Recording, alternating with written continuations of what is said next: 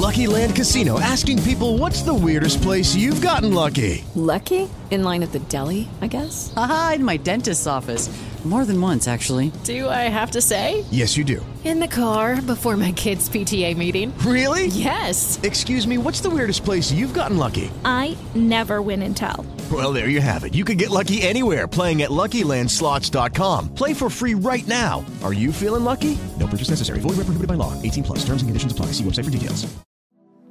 La parola narcisismo fa parte di quei termini tecnici della psichiatria e della psicologia frequentemente utilizzati dalle persone nel linguaggio comune, come ansia, paranoia, schizofrenia, eccetera. Ma in quanti conoscono il reale significato della parola narcisismo? Inoltre, dal narcisismo chiamiamolo fisiologico al concetto di narcisismo come disturbo, si rende sicuramente necessario un percorso conoscitivo di qualche genere ed io, come psichiatra, vorrei condividere con voi alcuni concetti, dato che sono sicuro che la psichiatria ci possa permettere di capire molti aspetti nascosti, controversi e misteriosi della nostra esistenza, ovviamente per riuscire a vivere meglio. Che cos'è dunque il narcisismo? Il termine in sé, molti lo sanno, deriva dal mito di Narciso, ovvero di un giovane destinato a consumarsi e a morire per l'amore per la propria immagine riflessa in uno specchio d'acqua. Nell'uso comune, questo termine è diventato semplicemente sinonimo di vanità o di eccessivo amor proprio, non rendendo ragione di tutte quelle sfumature di significato che spinsero Sigmund Freud ad utilizzarlo per descrivere una condizione umana dai risvolti complessi e tragici. Cercando dunque di approfondire il concetto di narcisismo è sicuramente importante differenziare una forma normale da un'altra abnorme, che in alcuni casi può assumere dei connotati francamente patologici. Per quello che riguarda il narcisismo, diciamo, normale, potremmo dire che esso ha delle funzioni anche buone, positive. Infatti rappresenta il meccanismo alla base dell'autostima, entro certi limiti perlomeno, e riguarda tutte quelle persone che possiedono ambizione, assertività,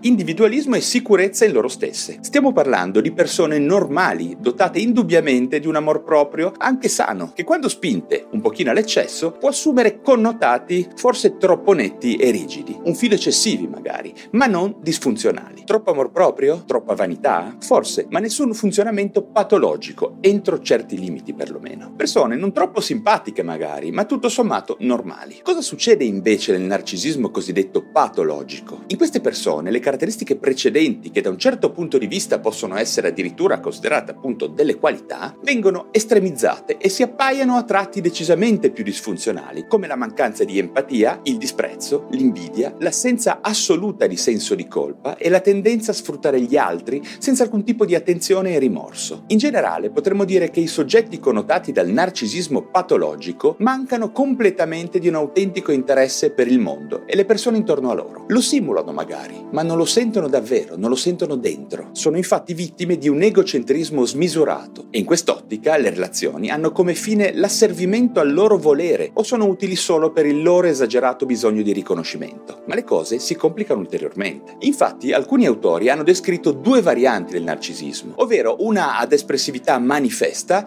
definita overt, ed una più nascosta, occulta potremmo dire, definita covert. Inoltre, a rendere il quadro ancora più complicato, il narcisismo tra le persone possiede due varianti in apparenza opposte e difficili da attribuire allo stesso meccanismo psichico, anche se è così, ovvero una variante grandiosa ed una cosiddetta vulnerabile. La forma grandiosa di fatto è quella descritta in precedenza, ovvero arrogante e palesemente egocentrica, nella quale gli aspetti di insicurezza profonda sono nascosti. Mentre nella variabile vulnerabile prevalgono vergogna, falsa umiltà, compiacenza, senso di umiliazione ed estrema attenzione rispetto al giudizio altrui, con tendenza infatti ad evitare situazioni sociali che possano esporre al giudizio degli altri. Questa forma più fragile, anche se in maniera controintuitiva, ha comunque le sue radici in un nucleo di grandiosità e di invidia che vengono vissute a livello fantastico, di sogni ad occhi aperti potremmo dire, nei quali l'autoaffermazione grandiosa viene vissuta in termini di rivalsa. Interessante, vero? Può essere sicuramente interessante andare a cercare nelle persone intorno a noi quale delle due forme è più prevalente. Ma passiamo adesso al cosiddetto disturbo narcisistico di personalità, ovvero a una vera e propria malattia. Di che cosa si tratta? In che maniera è connessa al concetto generale di narcisismo? Iniziamo con il dire che questo disturbo riguarda circa l'1% della popolazione occidentale, per lo più si tratta di genere maschile. I sintomi sono caratterizzati da una esasperazione dei tratti prima ricordati, ovvero idee grandiose di sé, convinzione di meritare un trattamento speciale sempre e comunque, convinzione di possedere talenti e qualità fuori dal comune, necessità di frequentare persone di uno status elevato. A queste caratteristiche poi se ne aggiungono altre ben più disfunzionali e patologiche, come un costante senso di vuoto, tipico anche di altri disturbi di personalità, tra la sensazione di non essere mai apprezzati e un sentimento di disprezzo e lontananza dagli altri. Infine, ricordiamo ancora la grave mancanza di empatia che può rendere questo genere di soggetti addirittura pericolosi e senza scrupoli. Spesso poi queste persone esprimono comportamenti particolarmente disturbanti, come alternare l'inibizione e la sottomissione, solo apparente, badate bene, ad una protesta drammatica e violenta, allo scopo di punire gli altri in maniera quasi sadica. Quali sono le cause di questo disturbo? Ci sono varie teorie, ve ne ricordo alcune. Iniziamo a citare quella che presuppone che durante lo sviluppo il soggetto narcisista possa essere stato vittima di umiliazioni e gravi ferite alla propria autostima, soprattutto da parte di persone di riferimento familiari. Possiamo vedere come questa minaccia all'autostima abbia comportato lo sviluppo di un senso di sé grandioso. Altri autori invece hanno pensato che alla base di questo disturbo vi possa essere un ambiente familiare incapace di fornire le necessarie attenzioni e cure. Due teorie tutto sommato complementari. Veniamo adesso ad un aspetto molto importante. Quali conseguenze ha la presenza di questo disturbo? Il soggetto narcisista ha di fatto due strade, o restare solo oppure selezionare un soggetto, solitamente un partner, o una platea di persone che soddisfino i suoi desideri di dominio, sadici ed egoriferiti, privi di attenzione per i bisogni altrui. Di fatto, intorno ai narcisisti si trovano spesso persone sottomesse. In generale, le persone affette da narcisismo patologico hanno spesso problemi sul posto di lavoro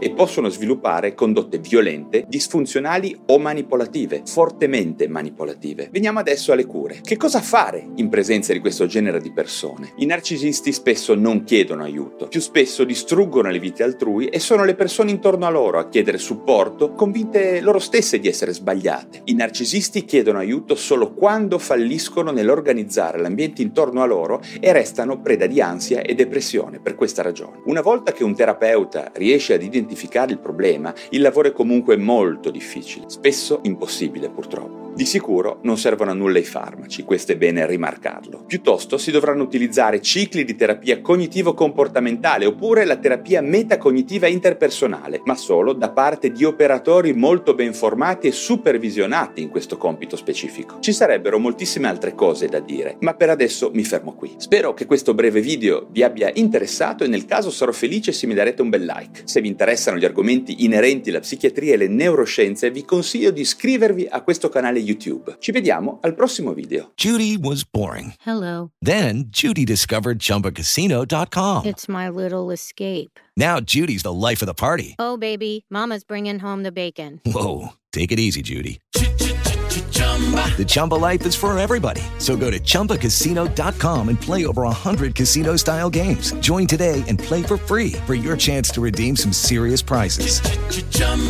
ChumbaCasino.com. No purchase necessary. Void where prohibited by law. 18 plus terms and conditions apply. See website for details.